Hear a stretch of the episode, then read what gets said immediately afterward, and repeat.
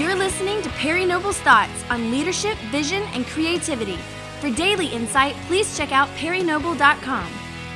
Well, hello and welcome to the February edition of the Perry Noble Leadership Podcast. Yay. Yay. My name is Shane. I'll be our host today, and we've got a great uh, topic today. We're going to talk about church planning, uh, something that Perry knows a lot about, and hopefully, or what we've heard from a lot of our listeners is you guys have questions about it, so we thought we would dive into that topic today. But before we get to that, I just wanted to mention uh, one thing we have here at New Spring for churches out there, if you didn't know, is resources. We've got our Kids Spring resources. That's kids ministry resources. We've got production resources. We've got all sorts of things at newspring.cc backslash resources. And here's the cool thing. They're all free. If they're there, you can have them. There's a small, uh, simple process of entering an email and that sort of thing, but it's super simple and it's all free. So if you're interested or you think that would help your church, we would love for you to dive into that uh, because we want to serve the kingdom in that way. Perry, do you have anything to add about New Spring Resources? Well, the the whole thought behind starting New Spring Resources w- was to help churches move forward. I mean, we, the, the I mean, I remember when we first started, and we'll talk about this in just a little while, but nobody was really giving anything away. Um, they were charging for it, and and I'm not down on churches charging for their stuff. I mean, yes and amen, and praise God. But um, we were like, you know what? We're we've got all this stuff anyway. We believe as a church you can't outgive God, so let's just give it away. And, uh, man, I, I I love that the Lord has enabled our church mm. to be able to do that. So if we can help you in any way, go to that website, newspring.cc uh, backslash resources, and they're all there for absolutely free, no strings attached. Yep, I love it. We create to serve our church and let it overflow into the kingdom, something I love about, about our church. So today we're going to talk about church planning. Perry, I know that you meet with a lot of guys who are considering planning a church or have just planted a church. Also, we have our whole Unleash team uh, and staff that often get questions about church planning. So today I thought we could dive right into that topic, and I'll ask you some questions that we've gotten in from our listeners recently on the topic of church planning. And so the first one is this. How do you know, or how did you know that you were called to start a church rather than take over an existing one? That's a great question. Um, I had never heard of church planting in my life. In fact, uh, I'd never heard of it until my freshman year at college. I went to Anderson College, now Anderson University, and and the one in South Carolina, not the one in Indiana. There's two. Um, but I I met a girl there my freshman year, and her name was Christine Ponder. Um, and we were talking about, you know, ministry, and she asked me what I wanted to do, and I told her I want to be a preacher. And she said, oh, my daddy helps pastors start churches. And I'd never heard of that. In fact, I thought that was the dumbest thing I'd ever heard of. I'm like, why would you want to start a church? There are hundreds of churches. And where we where we live in South Carolina, there's a church on every corner. And so I was like, okay, well, whatever, you know, big deal. Well, as I started working in church world, I began to understand that the majority of churches aren't really structured to, to reach lost people, or it's not a place where you can bring lost or unchurched or even de-churched people. Um, you got to know a fair amount about the Bible to kind of track along with services and kind of understand what's going on. And so my heart began to break for people far from God who I thought the church was supposed to reach, but there wasn't really a, a way to, to reach them in the church. It's like it, the kind of like the mission, the unspoken mission was get them saved and then bring them to church. Mm-hmm. And so um, in nineteen ninety-six, I, I'd graduated college. I was going to, to seminary at, at um, Southeastern. And um, Doctor James Emery White, who's the pastor of Mecklenburg uh, Community Church in the Charlotte area, was doing um, some adjunct professoring, and he was teaching an apologetics class. And I loved apologetics, and I loved evangelism. I thought I was going to be a full-time evangelist at the time. And on one night, he said, I'm going to teach you on the most effective form, effective form of evangelism in the world. Well, he had me right there. And he did an entire talk on church planting, and it ruined me. It absolutely messed me up. I was in right there. Um, it was also during that same time that a, another professor of mine was talking about church planting, and I was, I just asked the question. I said, why would you plant a church instead of trying to take over or try, well, yeah, take over really is a great way to say it, but try to change an established church. And his phrase to me was, it's easier to give birth to a baby than it is to resurrect the dead. Mm. And I was like, oh, okay. So um, uh, several years later, I knew it was time to start a church, and I got in touch with an organization here in South Carolina, and it just so happens that the man that I got in touch with was Norman Ponder. Um, back during my freshman year at college, I met his daughter, Christine Ponder. She told me about her dad who started churches, and nine years later, I got in touch with her dad who helped me get the church started. So that's, but that's how I knew. I was like, uh, that evangelism, um, most effective form of evangelism in the world, and it's a place where I can bring lost and unchurched people to. That's good. Uh, here's a question. Did you start uh, New Spring Church in the same community you were already working in a, in the church? If so, how did you handle that transition? Well, the first person I told when I decided to start the church was my pastor, um, and wanted to seek his permission, if you will, wanted to seek his blessing, wanted to seek his favor. Um, and I had some, I had one or two people in our church, in the existing church that I was in, and we were running about one hundred fifty, two hundred people, get really mad at me. And they said, um, I remember a gentleman coming up to me going, "You're going to split this church." And I remember my response to him being, "Well, no, I'm not." Because number one, I'm not doing this out of bitterness or anger, and church splits usually start out of bitterness and anger. So number two, The the people in this church, and the and the church I was serving was, was a great church. It is a great church. The pastor there, I mean, I love that. I mean, I still we still have a good relationship to this day. But I said, the people in this church that love this church are not going to love the type of church that I'm going to start. Um, and so even if they love me, and even if they love my preaching or whatever, they're not going to love the style of ministry that I'm going to start. So I think that's a slippery slope. If you're going to start a church in the community that you're in, um, normally it's not a good idea. But but the the reason it worked with, with us is because it wasn't starting out of bitterness. We didn't try to start a fight. Um, it wasn't something that we were trying we, we weren't trying to prove.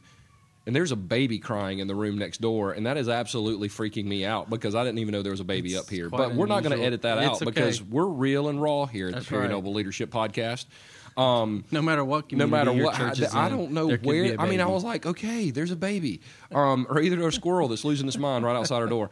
Um, but anyway, if and so, I, I, like I said, I knew that the style would not work. I knew that the style would, would not match up with the church that I was I'm currently serving in. So if you're going to start a church in the community, and you need to be sort of birthed out of the church that you're in, and if they can't birth you, if you can't start with a blessing, then it's probably not the best idea to start in that community. Let me follow up on that. You mentioned that the first person you told was the pastor of the church you yes. were in. How long was that before you actually started the process of planting the church? I did not start planting the church until I spoke to the pastor. I mean, that that was that was the first priority. That, that as soon as I knew that I was going to start a church, I didn't want to work because I knew that my heart and my mind would transition mm-hmm. into starting that church. And so I did not want to do that on the church that I was currently serving. I didn't want to do it on their time. So I didn't want to use their time. They were paying me um, to serve their church, to minister to their students. I didn't want to use that time to start planning and and um processing how I was going to start this other church. So the very first person I went to was my pastor. Very good. So let's talk about any particular community you might want to plant a church in. One question we got in was this: to what extent should a church planter take into consideration the existing churches in that area? Well, the the thought out there on this is mixed, Shane. You've got some people that say that you need to go into the community and get the permission from churches in that community. Well, I, I don't think you do. Um, the, the reason why, number one, is nobody's ever asked me for permission to start a church in any of the places we have our campuses, and I've never been mad. There's people been start church started churches in Columbia and Greenville and Spartanburg and, and Charleston, and I, I'm, I'm like, yes, man, we got three point six million in this, people in the state of South Carolina that aren't in church, and we can't reach them all, so amen. Um, I've heard people say, well, you need to go to the, the the church fathers in a particular city or whatever. And I'm like, well, who the heck are they? Like, who are the church fathers? Could somebody unpack that for me? Because, you know, do you pick the largest church in the community? Well, okay, but what what if the smallest church in the community has been in the community the longest? And so do you go get their permission? And you don't. I would say if you have a relationship, a, a prior existing relationship, with a pastor or a minister in that community, let them know you're coming. But other than that, um, I, you know, and, and once again, the philosophy out there is different. But I think you're, you know, if you want to learn from pastors in the community, if you want to ask them about the community, but I don't think you, you need to get permission from, from anyone to do what God told you you, you should do. Yep. Uh, next question. When you uh, planted New Spring Church, did you take anyone with you from the church you were serving at before that, staff or attendees, and how did that go if you did? Didn't take any staff. I think we took less than ten people um, from the church originally, and I, I, I didn't ask any of those people to come with me.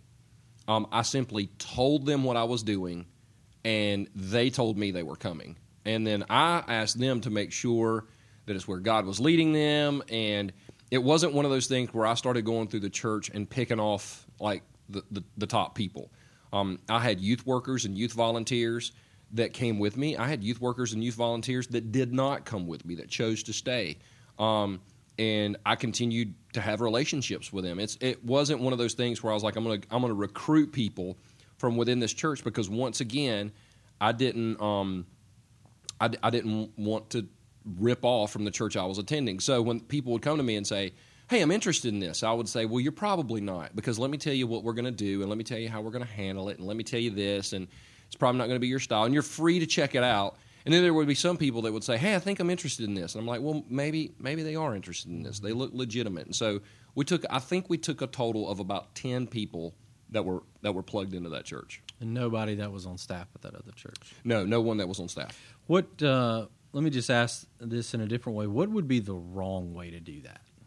Like, if you're on staff at a church and you're considering planting, you mentioned, I mean, what would be something that you would tell people, please don't get yourself in this situation? If you're at a church and yeah. you're going to plant in a, in a community, what are some things you don't do? Talking to the other staff, not talking to the pastor, what are some things you would counsel yeah. people not to do? Um, first step would be not tell your pastor you're going to start a church. Second step would be you begin recruiting staff and people in the church to come start a church with you, and you haven't told the pastor that you're starting a church.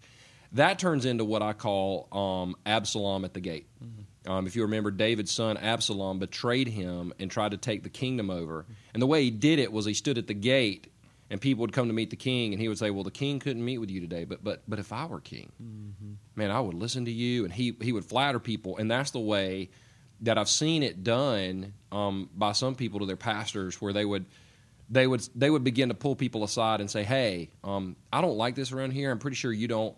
If I were a pastor, this is how I would do it. And that person will appeal to them, and it's not unity then. It's not vision. It's division. And so when you start a church out by division, it it division never equals multiplication. It just never does. And so it's it, it you might get a short-term burst, but your soil's not going to be deep because yeah. you started it out with division. And Jesus himself said in the parable of the talents that when a seed is planted and it cannot get roots, it, it springs up, withers, and dies. Yep. So if you're that person, please don't plant a church. Yes. Uh, next question. This is um, uh, an administrative or practical question. Uh, when in the process, in the process of you planting New Spring Church, did you file for your own nonprofit, and what advice would you give today for someone getting ready to file for theirs? I would say that, um, you know what's really funny is I did all of this. I filed for the nonprofit. I made the call. I filled out all the paperwork. And so we're we're lucky that we're legal, because I, I am not the most blessed person when it comes to that. But the process was I, I found out what I had to do. I mean, I guess every state's different. I mean, I don't really know, but I, I filled out paperwork. I, I made telephone calls. I did everything I needed to do. And I did this as soon as I knew we were going to start a church. As soon as I knew we were going to start a church, as soon as we got that done, I went and got the paperwork done, because you have to have all that paperwork before you can really open a banking account and mm-hmm. begin to do payroll and stuff like that. So I would say do that as soon as possible. Okay, next question. What type of checks and balances did you set up for yourself when you launched in order to keep yourself and your family healthy? What would you suggest for someone starting out today? Well, I'm I'm really the worst person in the world to, to talk to about this. Um, I... Because when I started the church, I didn't have any kids, and I had a wife. Well, I wasn't married yet. Um, Lucretia was still in med school. We were engaged. When we got married, she started residency, So I could literally put eighty or ninety hours a weekend sometimes to the to the working on the church, because she was putting eighty or ninety hours mm-hmm. in as a as a doctor. So it, it worked out in the weeks that she had only had to do thirty or forty hours, I could put in only thirty or forty hours. So asking me how to do marriage and family is really a horrible question, because I tell people, I don't know. I mean, I guess there's a way to do it. Andy Stanley did it. Mm-hmm. Andy Stanley wrote about it in his book called Choosing to Cheat, and uh, it it's really good. I mean, I would highly recommend that book, but I, I'm the worst person in the world to ask about that. I I cover a lot of that in our um, leadership intensive, and I don't have one to advertise right now. I'm sure we'll be doing one in the fall or next spring, but um, it you know, how to make sure that you're healthy and, and things like that. But man, when we first started the church, I was wide open nonstop because I could be. Yeah, so definitely someone's place in life could affect that. If mm-hmm. you uh, were to give someone counsel who had a wife and a couple of kids, is and, and maybe you couldn't talk from your own experience, but but would you counsel them to set certain boundaries? Yes. How would you counsel them to make sure you keep the family first and balance work days and all that kind of stuff? Would that be a good idea going in to already have those boundaries set to for accountability? I would counsel them to do several things, and this is just from what I've seen doing this now for, or being in ministry now for over twenty years. Number one, if you're going to start a church, your wife has to be on board. And when I say she has to be on board, I mean she's got to be in hook, line, mm-hmm. and sinker, bought in, because I've seen guys try to start churches where their wife's not bought in, and it just goes bad. It goes bad for their family, and it goes bad for their church. The second thing I would say is t- I would tell church planters, make sure that your wife is your wife and not the church's wife. Mm-hmm. Um, I've told the church before, Lucretia, uh, by the way, who's white, you just need to know that, because we have people ask nearly every time I mention my wife's name, is she white? She's white. Um, Lucretia, all, I, t- I would tell the church, she's my wife, she's not your wife. So she's not going to be at every membership class, and she's not going to be at every function, and she's not going to be at everything. I mean, she she doesn't have to be. I mean, she, and and so I would I'm I was very protective of Lucretia, and the third thing is I'll be very protective of the kids. Okay, so so most pastors and their wives, they show up at the church at you know five or six or seven o'clock to start loading in, and you bring your kids in, and you're there till twelve, one, two o'clock in the afternoon. Um, and you make your kids stay there the whole time. What what you're going to do if you're not careful is you're going to teach your children to hate church. Mm-hmm. And so you got to have you got to have something for your kids. I mean, let them participate in the service or the children's program or the youth program or whatever you have that morning.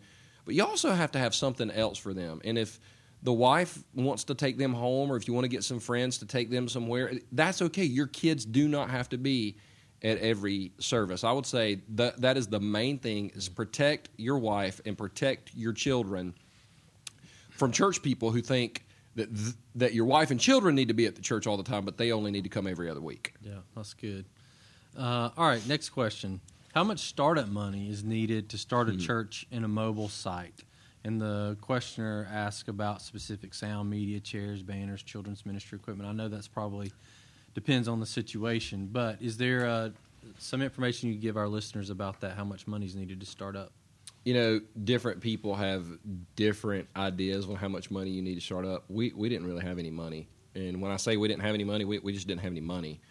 Um, you, you can start a church on however much money you have. Um, so, I, w- I mean, I know some people say, wait, do you have one hundred thousand dollars in bank? Wait, do you have fifty thousand dollars? Wait, do you have half a million?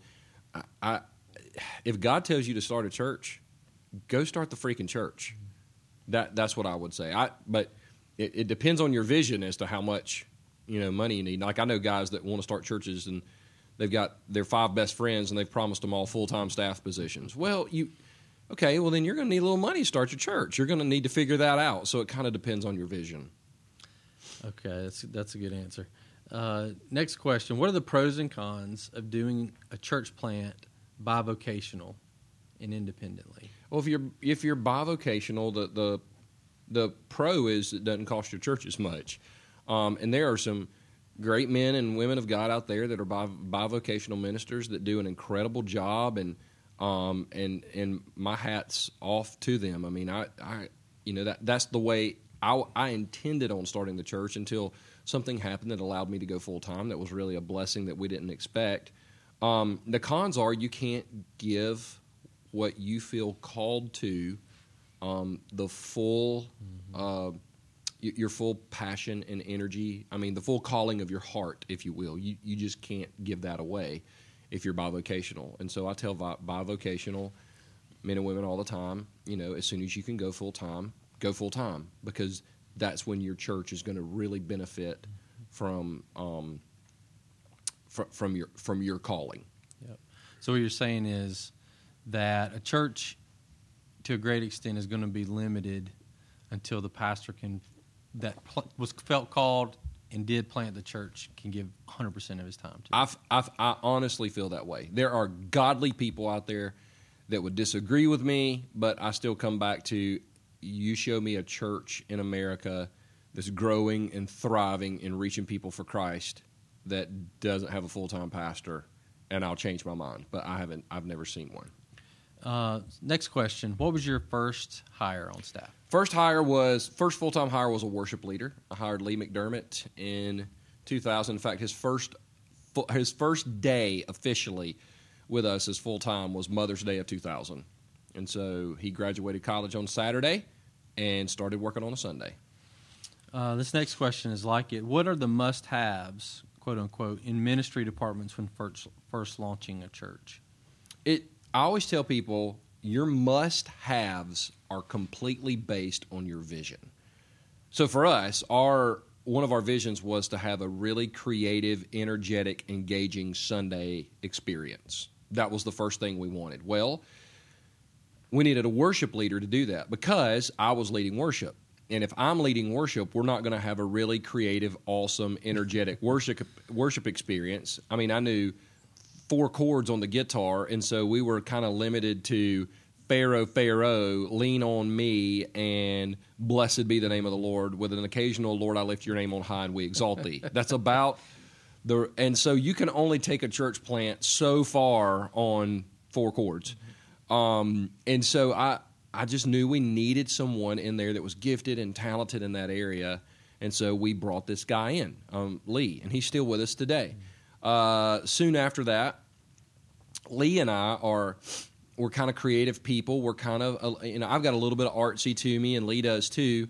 So we weren't very organized. So our next hire was someone to help us come in and kind of begin to get organized and get some things put into systems. And then after that, we really began the desire to reach young families. Well, you can't reach young families if you don't have um, somebody at least part-time dedicated to a children's ministry.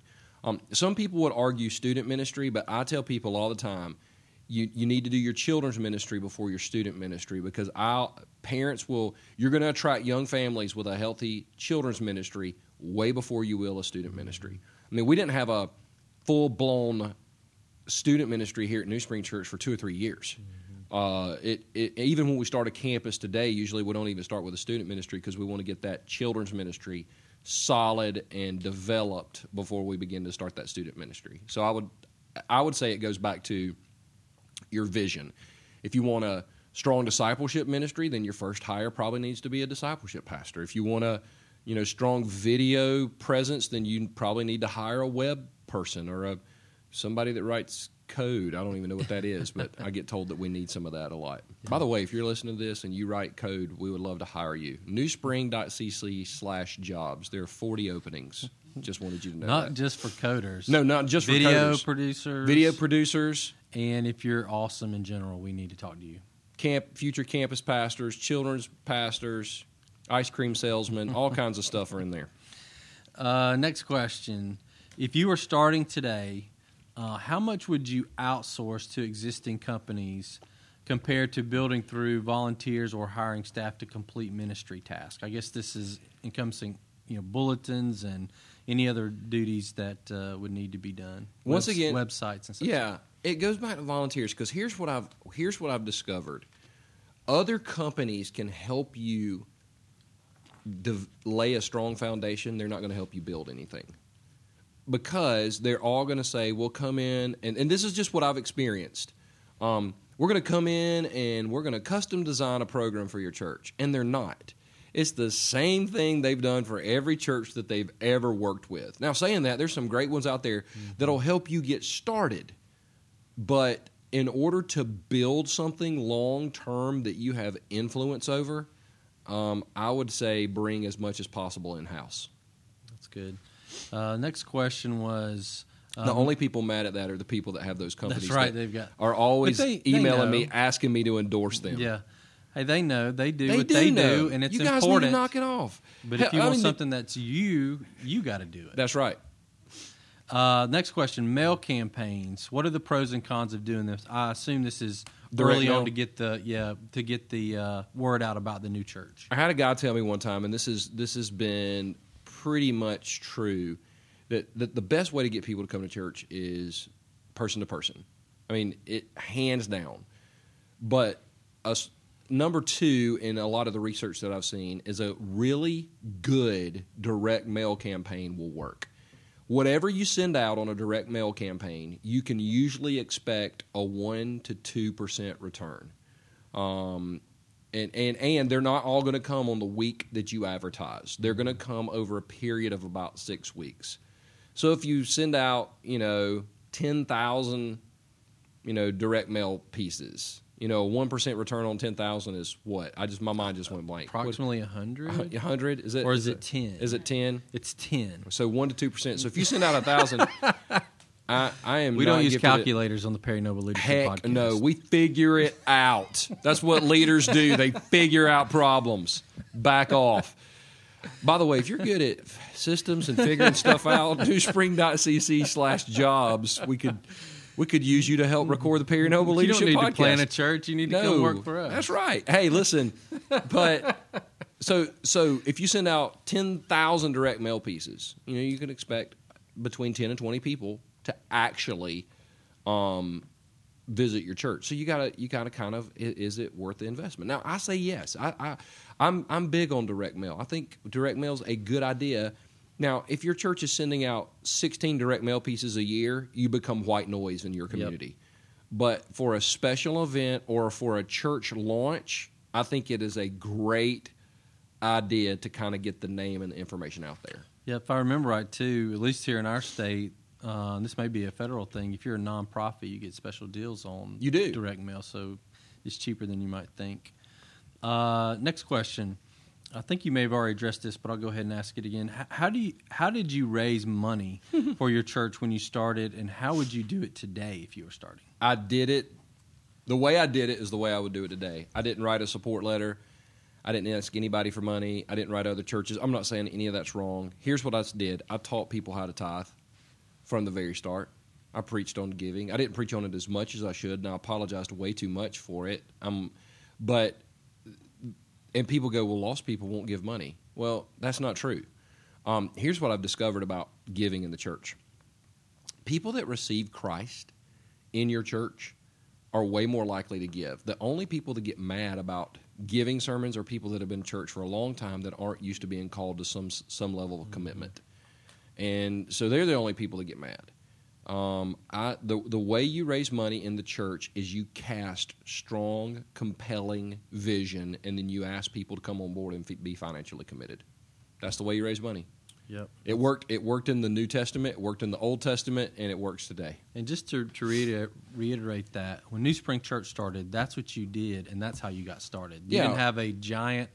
Uh, you know, uh, sugar daddy, so to speak, to come and say, hey, here's hundreds of thousands of dollars to get Mm-mm. started. You got fifteen people together, and you started meeting and preaching about giving. We did, and and we were started, the South Carolina Baptist Convention helped us get us started, and they did give us some startup money.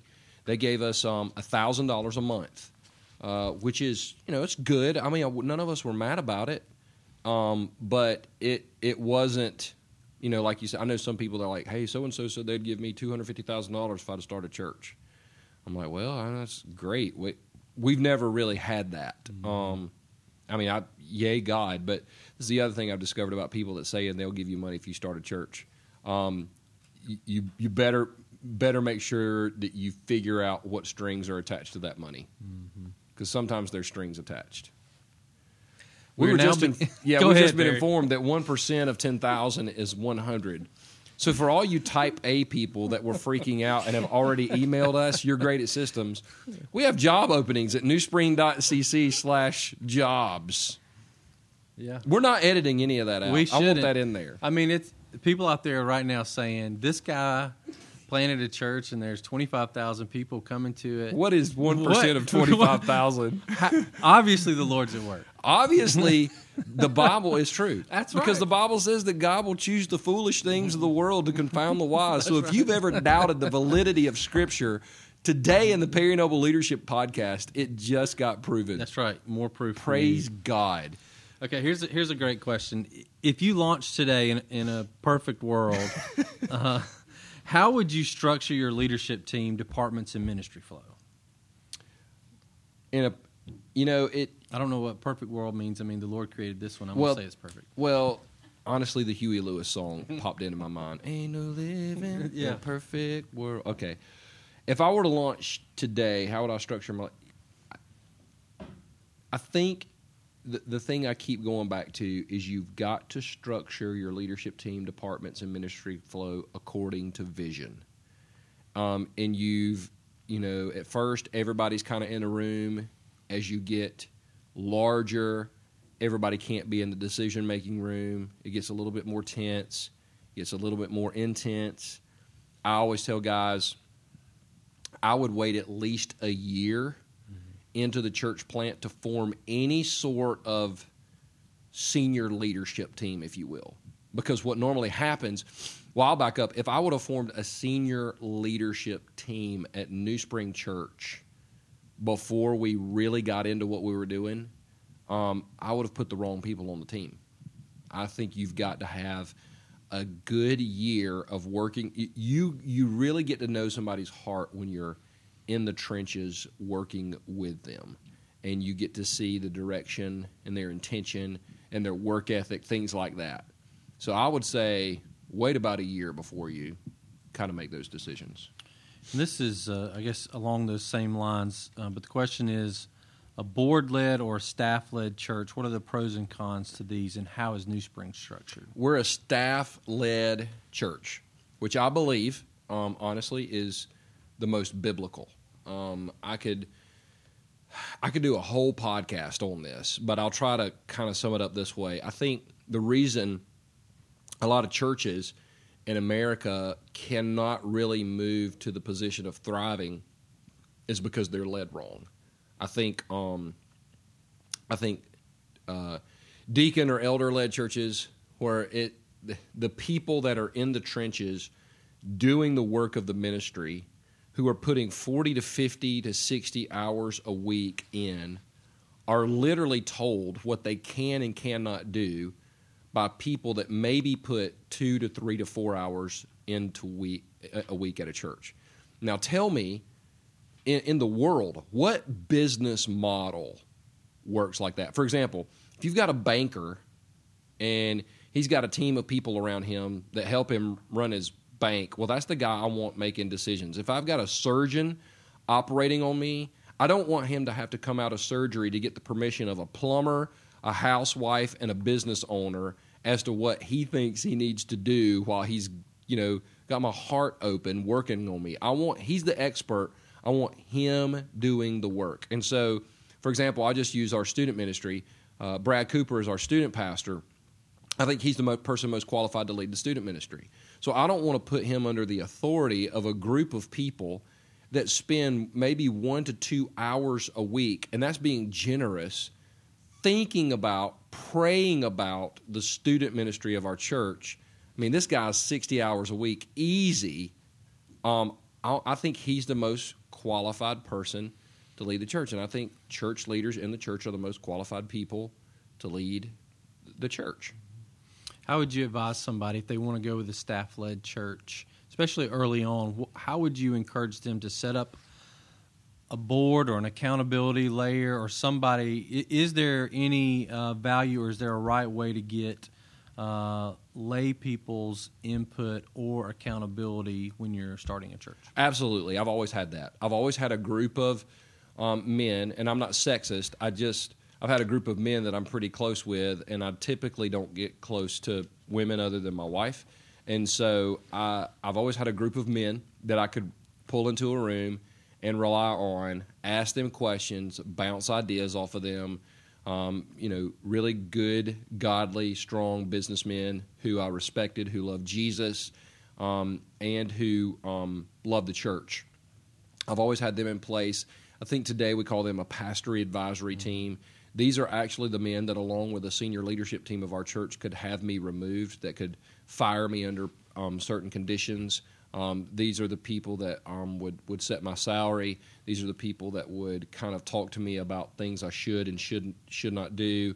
Um, if they ever have a problem or a concern, these guys are the, the ones that will come to me and confront me. If our leadership team ever had a problem or concern that you guys felt you weren't getting through to me on, you know, you, you might go to these guys and they would kind of present me with these problems or concerns. So I think it's always great to have a people to have a group of people that you don't necessarily have any authority over as far as hiring or firing, to meet with you from time to time, ask you questions, and hold you accountable um, in, in some regards. And to be clear, though, that's a group of people that can ask questions and be available to you, but they don't make day-to-day business decisions. No, if they don't like the bulletins in the church, well, that's tough. I mean, they don't like the bulletins. I mean, they don't. It's not a. It, it's not a whining party where we're going to cry about the bulletins and get upset about, you know, I didn't really like that song this past Sunday or, or whatever. It's it's not that. It's it's um what it it's things that matter to the heart of the senior leader. That's good. We've covered lots of ground in regards to church planning today. But before we go, Perry, I just want to give you an opportunity to say uh, anything else you'd like to to anyone out there who is considering planting a church, or maybe who just planted a church. You know, church planting is something you've got to be called to, and it's not easy. Um, if you if you don't have, um, I would tell people, if you don't have a fighter's mentality, meaning you, when you go into it, you're like, I'm going to do this no matter what, then you probably shouldn't plant a church. Um, it's not for the weak at heart. It's not for people pleasers. It's not for people that have a hard time making decisions. Because um, planting the church, though you think it's an easy decision or a hard decision, is actually the easiest decision you'll make in the process. The the decisions only get more challenging from there. Um, you're going to lose about half the people that start the church with you, your core group, and every church planter thinks they're going to be the exception, and you're not. Um, some of them are going to leave nicely, and some of them it's going to be one of the hardest things in your life that you've ever dealt with. And so I would say you're gonna you're gonna lose about. I mean, typically you lose about fifty percent, which means if you start with twelve, you'll wind up with three, six, yeah, six, four. Hey, I figured that Stay out. Stay away from myself. math. Hey, um, so a lot of people that are called to church, a lot of people, a lot of people think they're called to church planting because they're bitter and mad and upset in their current situation. And if you ever plant something out of bitterness and anger and frustration, it's just not going to go well. It's kind of like a man that hates his wife, and he's got bitterness and anger in his heart, so he divorces her and marries another woman. Well, he married that woman with bitterness and anger in his heart, so that that's going to probably wind up in a divorce too. Yeah, that's good, Perry. All right, well, that's it uh, for this edition of the Perry Noble Leadership Podcast. Thanks for joining us today. And again, if you have questions that you'd like us to address, we'll consider that. Send emails with your questions to hello at newspring dot c c. Put Leadership Podcast in the subject title, and we'll get to them as soon as we can. Y'all have a good one. Woohoo!